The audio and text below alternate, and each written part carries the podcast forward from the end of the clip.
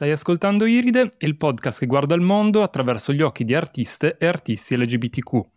Io sono Guido e oggi inauguriamo una nuova rubrica mensile con due ospiti d'eccezione, Mauro Muscio, fondatore della libreria Antigone, e Massimo Basili, fondatore del progetto Fumetti Fuori. Benvenuti. Ciao, ciao a tutti. Ciao. Ogni mese Massimo e Mauro ci consiglieranno libri e fumetti rigorosamente a tema LGBTQ e se quello che diranno nei prossimi minuti ti incuriosirà, ricordati che la libreria Antigone ha riservato uno sconto del 10% su libri e fumetti acquistati sul loro sito libreriantigone.com a tutte le ascoltatrici e gli ascoltatori di Iride che utilizzeranno il codice sconto IridePod23. Partiamo subito da te Massimo, che cosa ci proponi oggi? Propongo tre libri che in realtà sono di più, però adesso vi spiegherò perché sono di più, di due autori, un autore e un'autrice che tra l'altro sono anche amici fra di loro e sono Giulio Macaione con Scirocco e La casa delle magnolie eh, di Flavia Biondi. Poi parlerò di una miniserie uscita per Sergio Bonelli Editore a cui hanno collaborato questi due autori. Da quale vogliamo iniziare? Andiamo da Scirocco che è un libro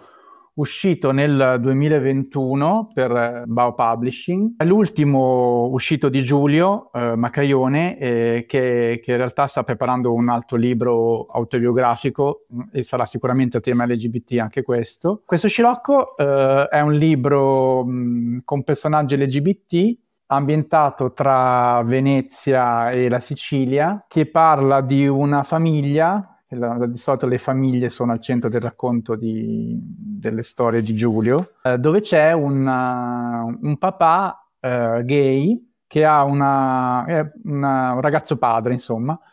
che ha una, una, giovane figlia che vuole diventare una ballerina della scala e nel frattempo deve affrontare anche la malattia della, della madre anziana. È un libro particolarmente commovente, toccante. Ecco, una, una, cosa bella di questo libro che consiglio è perché appunto è, è una storia commovente e è, è, come se desse le istruzioni o comunque delle linee guida per uh, lottare e liberarci dalle, dal zavorre che ci impediscono di vivere più liberi e realizzati nei nostri sogni, nei nostri progetti, insomma. Qual è un particolare di questo libro che ti ha colpito particolarmente? L'abilità di Giulio Macaione nel, nel far recitare i personaggi. È un, un, autore bravissimo che si è fatto le ossa nel, dall'inizio degli anni 2000 con diverse case editrici Mm, e si è specializzato nella, nel disegno dei personaggi e delle sfumature dei sentimenti e delle emozioni di, dei personaggi. E quindi quando lo leggerete ve ne accorgerete, in ogni vignetta ci sono delle situazioni in cui la recitazione dei personaggi è particolarmente curata e le, le, le situazioni, le varie mh, mm, situazioni sia comiche dra- che drammatiche, che insomma, un po' più leggere, sono rese con uh, grande maestria da, dal disegno di, di, Giulio, che però è anche autore della, della, sceneggiatura, quindi è un libro interamente suo, insomma. Puoi dirci qualcosa di più su Giulio Macaione? Si è fatto le ossa come soprattutto disegnatore con la K Edizioni, che è una casa editrice che non esiste più, ma che tra fine anni 90 e inizio anni 2000 è stata importantissima nell'editoria fumetti LGBT,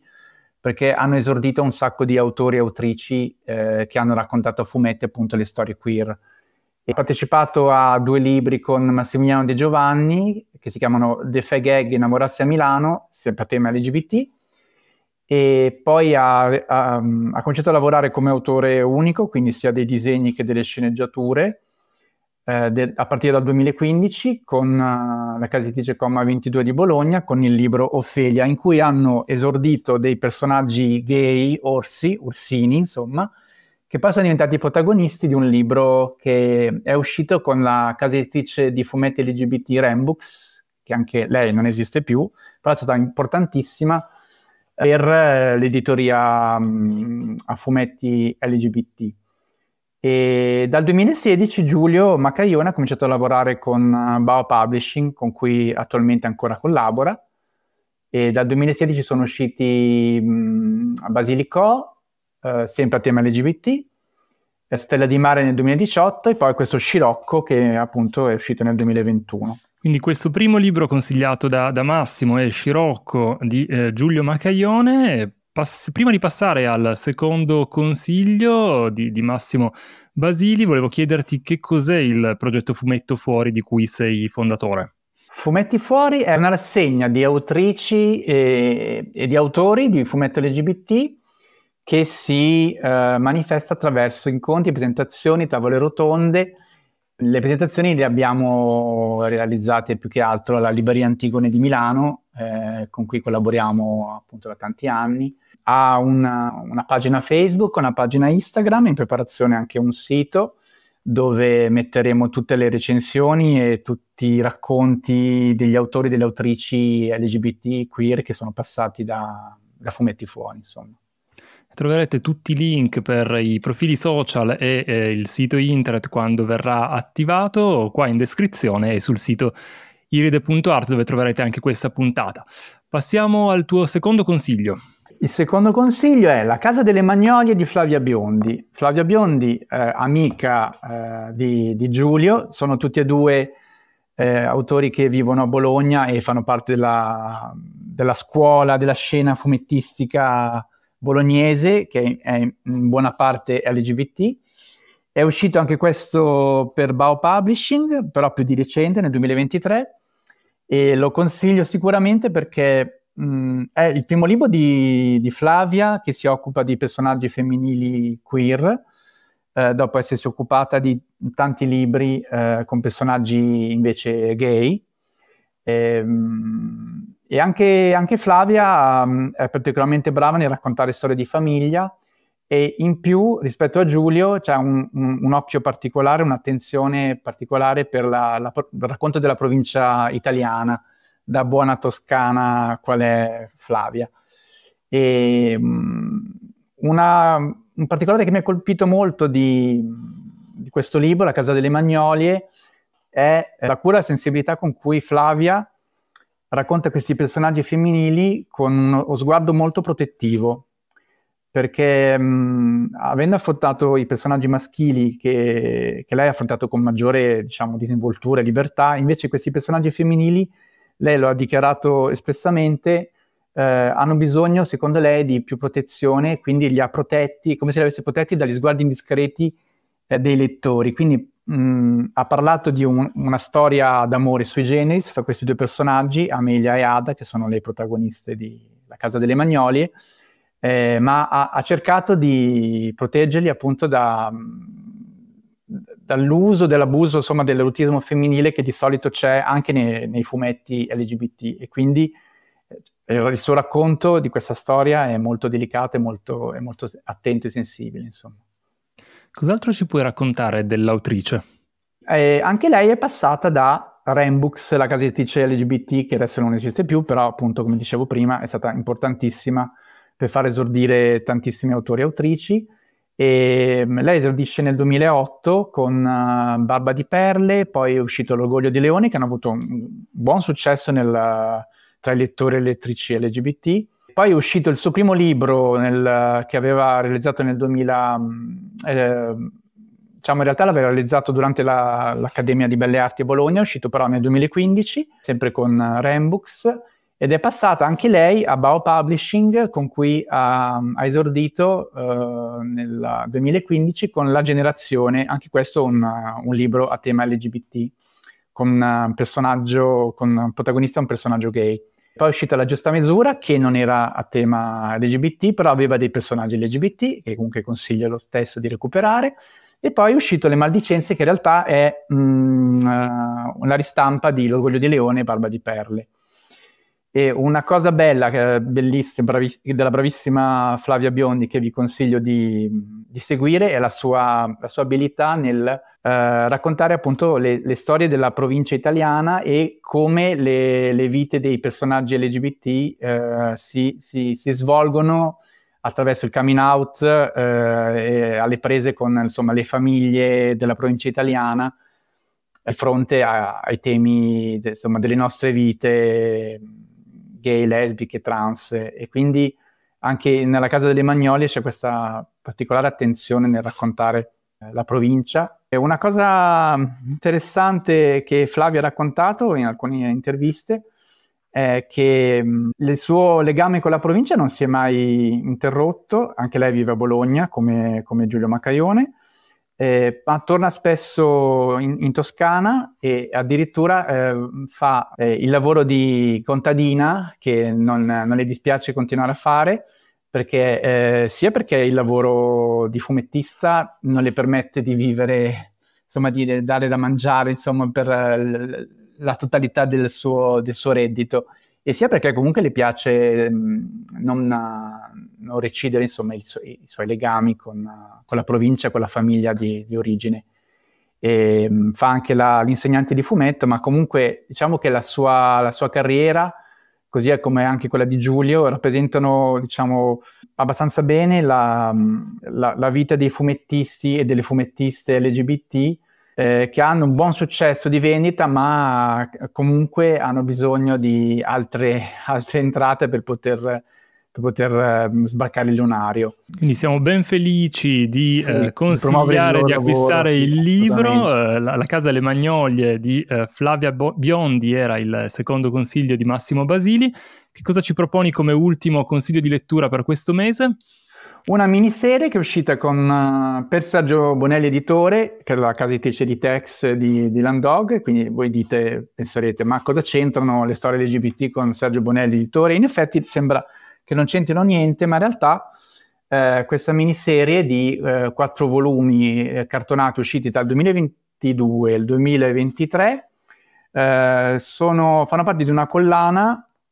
possiamo dire sperimentale, dove le storie LGBT sono di casa e questo simulacri eh, ha raccolto eh, attorno a sé eh, una serie di professionisti, tutti queer, tutti LGBT, per lavorare a una storia con personaggi LGBT. E quindi è una specie di unicum e la prima volta per questa casa editrice occuparsi in modo così uh, intenso, insomma, di storie LGBT per un pubblico sicuramente diverso da, quelli, da quello dei lettori di Tex o di Dylan Dog, eh, però comunque con una, un certo coraggio, una certa intraprendenza, perché questa storia thriller, ambientata tra um, l'isola d'Elba e eh, l'isola di Pianosa, dove un gruppo di amici sono alle prese con la scomparsa di un loro amico, Sebastiano, che è eh, al centro di una serie di relazioni anche sentimentali sessuali tra, tra tutti loro. Insomma. Quindi lo consiglio, consiglio di recuperarlo eh, scritto da Marco Bibucci e Jacopo Camagni, Eleonora Caruso, e disegnato, eh, solo disegnato da mm, Giulio Macaione e Flavio Biondi. Rimarrà una, un, un, episodio unico o ci sono altri episodi e altre stagioni in vista? Beh, eh, direi che la miniserie sta vendendo abbastanza bene e quindi la casa editrice ha deciso di continuare con una seconda stagione e non ci saranno più però Giulia e, eh, Giulio Macaione e Flavia Biondi ai disegni, ma arriverà una new entry che sarà un, un, autore queer io considero di culto che è Samuel Spano, che tra l'altro è stato eh, il primo autore che abbiamo presentato alla libreria Antigone nel 2017. Ci spostiamo adesso su altri lidi, grazie mille Massimo per i tuoi consigli di eh, fumetti. Mauro, cosa ci proponi invece questo mese? Io vi propongo tre testi eh, due del 2022 come edizioni, uno invece appena uscito, è uscito da qualche settimana. Eh, I due testi del 2022 sono il Queer Nation Manifesto di Asterisco Edizioni e la ripubblicazione di Elogio del Margine di Belux. Eh, mentre il terzo testo, un romanzo uscito qualche settimana fa, è Di me non sai, di Raffaele Cataldo. Come mai ci proponi questi, questi titoli? Allora, i primi due perché eh, ritengo essere due testi importanti sotto diversi punti di vista, sia per la loro storia editoriale, sia per i contenuti, sia per eh, l'autrice e il collettivo di, del Queer Nation Manifesto. Eh, di me non sa invece è molto più facile perché l'ho appena finito di leggere, eh, l'ho finito ieri. E, mh, mm,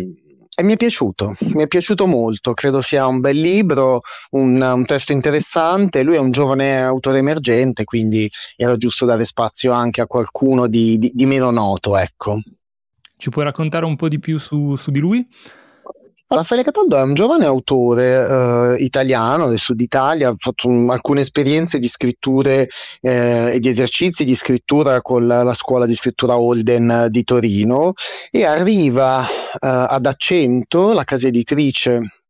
per cui pubblica questo romanzo di Me non sai, una casa editrice nuova anche questa, una casa editrice indipendente nata eh, un anno e mezzo fa circa, arriva eh, per eh, interesse di Matteo Bibianchi, che è un noto autore eh, italiano eh, di, insomma, di di letteratura, ma anche insomma un, un, nome importante per quello che riguarda la, la critica letteraria italiana e non solo. Eh, Matteo Bibianchi è il direttore editoriale di questa casa editrice, scopre o meglio legge il, il, manoscritto di Raffaele Cataldo e scopre un, un nome interessante, decide di, eh, di, di pubblicare questo libro. Noi avremo in libreria la fortuna di ospitare Raffaele Cataldo per presentare questo volume, quindi entreremo anche un pochino più nei dettagli circa la sua storia personale. Il libro, dicevo, è molto interessante, è un romanzo, un romanzo ambientato uh, in Puglia, con questi due protagonisti, sostanzialmente eh, Lucio e Davide, uno più giovane e l'altro un pochino eh, più grande che dopo una serie di, eh, diremmo noi, flirt eh, diretti o indiretti e dopo la volontà eh, di, eh, di, di conoscersi, instaurano questo rapporto abbastanza diremmo noto nel mondo omosessuale maschile, quindi un rapporto fatto tendenzialmente di solo sesso, eh, però un solo sesso che coinvolge anche le vite dei due, si conoscono, escono, escono a cena, eh, si incontrano anche in altri, in altri luoghi, ma è palese per entrambi che mh, mm, l'unico, l'unico punto in, in comune davvero per per l'età sostanzialmente e per quello che poi ne deriva in, da questa differenza di età è, è il sesso. Un gran sesso evidentemente, anche descritto in maniera molto interessante mai volgare, eh, ma, ma, una, ma, ma, una, scrittura, secondo me, questo è anche un motivo per cui questo libro mi è piaciuto, una scrittura che riesce in qualche modo a, a a farci ricordare, almeno a me lo ha fatto, far ricordare emozioni, sensazioni, eh, desideri, in alcuni casi anche frustrazioni che da quel sesso occasionale in parte ne, mm, eh, eh, ne derivano. Il problema, perché ovviamente c'è un problema, è che il più giovane Davide Mm, non ha mai dimenticato un certo Lorenzo e mentre eh, Lucio nei confronti di Davide inizia a provare qualcosa di più è un qualcosa di più che poi durante il racconto si, eh, viene ben descritto, viene ben dettagliato, è un amore sì ma anche forse una sensazione di solitudine o forse anche un'ossessione. Eh, appunto questo Lucio Davide invece più giovane all'ultimo anno del liceo non è mai uscito da questa ex relazione con un certo Lorenzo un certo Lorenzo che evidentemente l'ha completamente stravolto e un certo Lorenzo che non si sa perché lo ha abbandonato a un certo punto. Eh, ci sono diversi temi che rientrano qua sotto, c'è la migrazione verso il nord Italia, verso l'Europa, c'è la situazione scolastica, c'è la situazione lavorativa, eh, soprattutto della regione Puglia e in qualche modo è uno specchio del, del, del, del sud Italia, eh, ma non solo, secondo me e c'è questo Lorenzo intorno al quale, tramite le parole di Davide, tramite i pensieri, i viaggi mentali, diremmo noi, di Lucio, assume diverse conformazioni. Eh, sembra uno stronzo all'inizio, sembra uno che ha, ha, ha un altro eh, o ha un amante. Eh, a un certo punto il sospetto è anche che, che abbia una moglie, Insomma, mh, lascia tutto molto nel, nel, nel, nel, mistero. Il problema però è che Davide eh, rimane così sotto che va in qualche modo a corrompere questo rapporto che c'è, eh, che c'è tra i due. Perché è interessante, non è tanto la relazione sessuale in sé, non è tanto l'ex, eh, l'ex rapporto mai dimenticato, è effettivamente, secondo me in questo Raffaele è molto bravo, è effettivamente l'ossessione che Lucio sviluppa per, per Davide, che rende totalmente giustizia all'autore e a questa storia. Ricordiamo il titolo? Il titolo è Di me non sai, Raffaele Cataldo a 100 edizioni. Questo era il primo consiglio di Mauro, passiamo al tuo, alla tua seconda raccomandazione del mese. Eh, la seconda raccomandazione è lei, è Belux. Eh, Belux, eh, autrice nera afro-statunitense, eh, donna nera afro-statunitense, eh, che è venuta a mancare qualche, qualche anno fa, eh, un'autrice che in Italia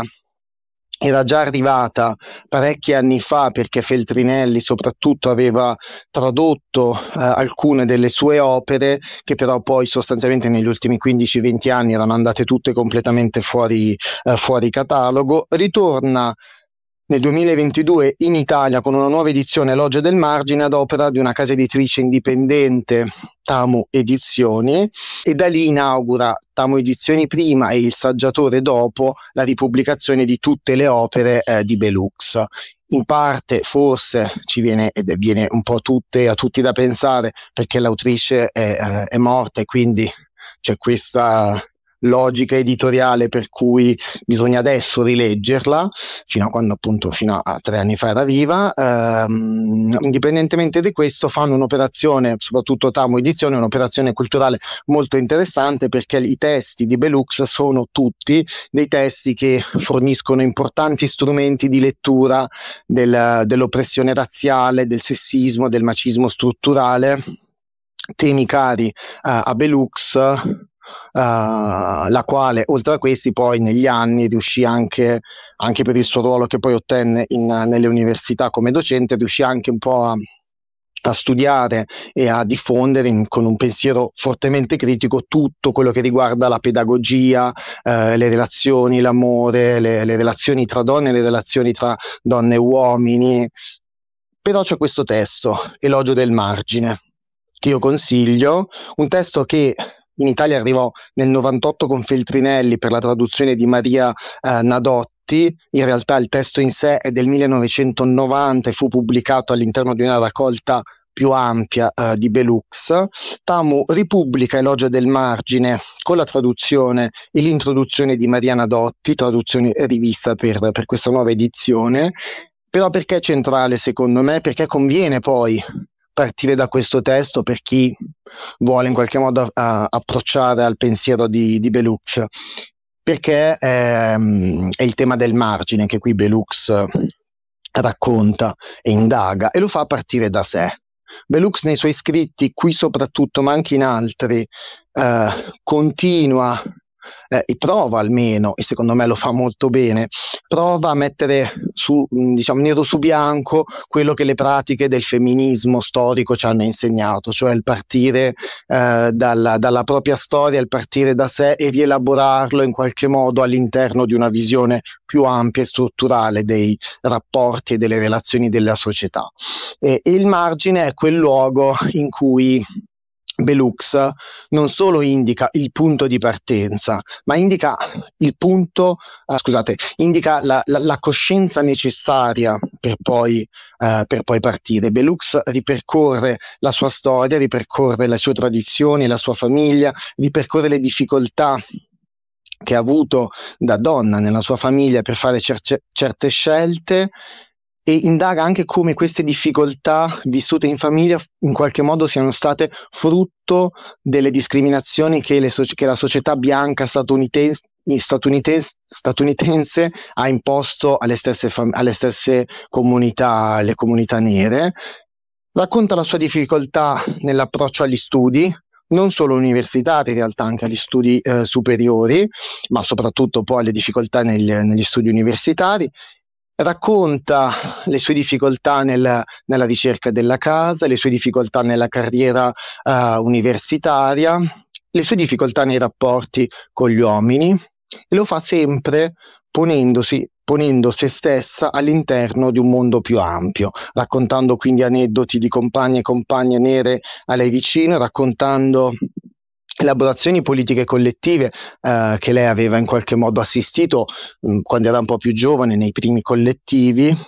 e il margine diventa quindi in qualche modo una rilettura non solo di classe ma una rilettura completa di tutte le dinamiche che, co- che, costi- che costituiscono le soggettività più oppresse anzi scusate senza il più le soggettività oppresse a cui Belux eh, non solo vuole rivolgersi, ma appartiene e alle quali vuole, vuole, parlare. È un testo meraviglioso, è molto breve e così come Feltrinelli nel 98 aveva fatto, anche Tamu lo ripubblica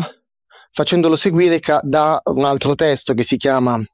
Scrivere, si intitola Scrivere al buio, che in realtà è un dialogo tra Belux e Mariana Dotti, un dialogo che fecero per la pubblicazione in Italia che qui nel, negli anni 90 che qui viene riprodotto perché è utile strumento anche per comprendere come la traduttrice femminista bianca eh, italiana Mariana Dotti aveva in qualche modo approcciato al testo, alla traduzione e alla diffusione poi del, del, del margine di Belux. Secondo consiglio di Mauro della Libreria Antigone è appunto eh, questo fantastico libro di Bellux, Elogio del margine. Il terzo consiglio? Eh, è un terzo collettivo perché è un manifesto, è il Queer Nation Manifesto, un testo brevissimo in realtà, sono pochissime pagine appunto perché è un manifesto, è scritto nel 1990 dal collettivo che si chiamava Queer Nation, eh, Queer Nation, che era un collettivo di attiviste e attivisti prove- newyorkesi che provenivano eh, dall'esperienza di ACT UP New York, che quindi lottavano durante gli anni della diffusione della, diciamo, del grosso boom eh, del, eh, del light, ma soprattutto dello stigma, eh, sul, eh, dello stigma intorno alle persone sieropositive, la lotta che ACT UP faceva a New York e che poi fu replicata in, in altre città statunitensi, come sappiamo, in realtà era una lotta fortemente politica che poneva la questione del light all'interno dei rapporti economici e politici della, politici della società, in quel caso statunitense, poneva quindi anche la questione dell'AIDS come un fenomeno politico non gestito o gestito in un certo modo, legato agli interessi delle ditte farmaceutiche e quindi alla possibilità di pochissime fasce della popolazione bianche ad accedere in qualche modo alle, a quelle che erano alcune prime eh, cure sperimentali. Dopo quell'esperienza, il, queer, il ACT UP fonda questo collettivo, il Queer Nation, una nazione queer, e diffonde questo manifesto mh, mm, con un foglio, una, una, un volantino, ma in realtà un volantone, durante il Pride di New York del 1990. È un testo potentissimo per diversi motivi, ma in questa sede potrebbe, può aver senso parlare di due, di due di questi motivi. Il primo è l'utilizzo del termine queer. Fino a quel momento un termine non tanto diffuso negli Stati Uniti come termine di rivendicazione politica, e loro quasi per primi, non siamo certi e certe di questo, però è probabile che quello fu una delle prime testimonianze dell'utilizzo politico del termine queer, eh, ma sappiamo che in quegli anni, nell'89-90, nella, nasceva nell'accademia statunitense la teoria queer o primi, eh, diciamo, le prime riflessioni into- intorno alla teoria queer.